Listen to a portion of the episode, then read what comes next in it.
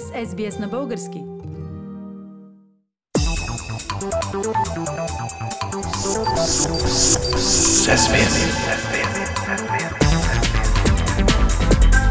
Акценти на седмицата. Пламен в България бе разкрита и заловена организирана група от 6 души, която шпионира за Русия. Кога е бил последният такъв случай? Ами никога, Филип. Освен ако не броим историята с опита за преврат срещу княз Батенберг през август 1886 година. Тогава той се реализира от проруски настроени български офицери, начало с тогавашния руски военен аташе в България, полковник Сахаров, а след провала му следват арести и сериозни наказания. Сега ситуацията е малко по-различна. Няма опит за преврат, а шпионаж. Предава се на Русия информация от военната сфера, включително секретни документи на НАТО. Да, но все пак има и общи черти. Пак са замесени български офицери, макар в сегашния случай пенсионирани. Пак е замесено и руското посолство.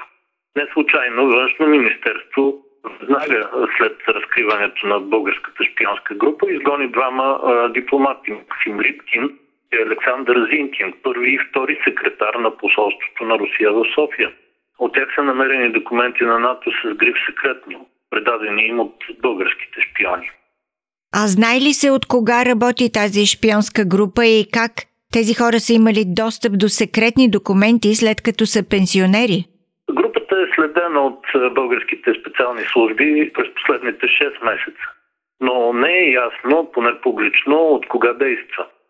Бившите военни фили, част от които са обучавани в школа на Герио в Москва, са на служби всъщност във военно министерство и в парламента.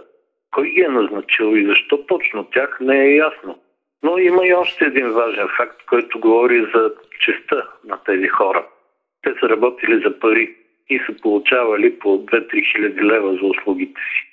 Главният прокурор Гешев каза, че в Европа налог на тази руска шпионска група е тъй наречената кембриджка петорка от Втората световна и началото на студената война. Така ли е? Сравнението звучи леко пресилено, според мен.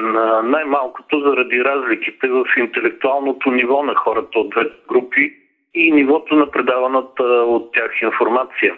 От друга страна обаче разбираемо е българските служби да се гордеят с разкритието. Това им е за първи път и им дава много самочувствие. Има, разбира се, и критични гласове по този повод. Те какво казват за акцията? Да, има критични гласове. Особено в предизборна ситуация това няма как да се избегне. Някои казват, че информацията всъщност за шпионската група идва от партньорски служби, а българските служби само са реализирали. Не, знам дали е така, но ако е така, обикновено се благодари на партньорските служби, макар анонимно. Е, сега няма такава благодарност. Твърди се и, че нивото на групата е аматьорско. Но не точно за аматьорство говори факта, че тя се ръководи от човек обучен в е, главното разузнавателно управление на Русия и включва бивши хора от българското военно разузнаване. Случая се омалуважава също, защото предаваната информация не е с най-високото ниво на секретност, което е топ секрет. Но истината е, че за всяко разузнаване, всяка автентична информация е ценна, дори да не разкрива големи тайни. Тя служи за потвърждаване или отричане на дадени факти, за ориентир по отношение на хора и събития, за много други неща. Пламен, а ще се отрази ли историята с шпионската група на резултата от предстоящите на 4 април парламентарни избори в България? Ако някой очаква сега тълпи от десни хора да скочат в подкрепа на ГЕРБ, няма да стане филм. Доста повече усилия ще са нужни на Бойко Борисов, за да убеди тези хора, че искрено се противопоставя на Москва, особено след като успешно построи руския турски поток, всъщност газопровода и възроди идеята за а, ядрената централа в Белене. При повечето други партии пък станалото може дори леко да консолидира електорат, доколкото те са откровенно проруски. Като започнем от БСП и минем през Атака, Воля, Възраждане, АДВ, ВМРО, в известен смисъл и Движението за права и свободи. За повече абсурд в България имаме дори партия Възраждане за България на Николай Малинов. Човек, който е вече официално обвинен за шпионаж в полза на същата тази Русия. В това отношение е интересна и последната информация на комисията по досиетата в България, коя партия колко кандидати, свързани с комунистическата държавна сигурност, има в листите си. Да, твърде интересна е тази информация, особено за тези, според които въпросът за влиянието на държавна сигурност е вече приключен с изтичането на толкова време.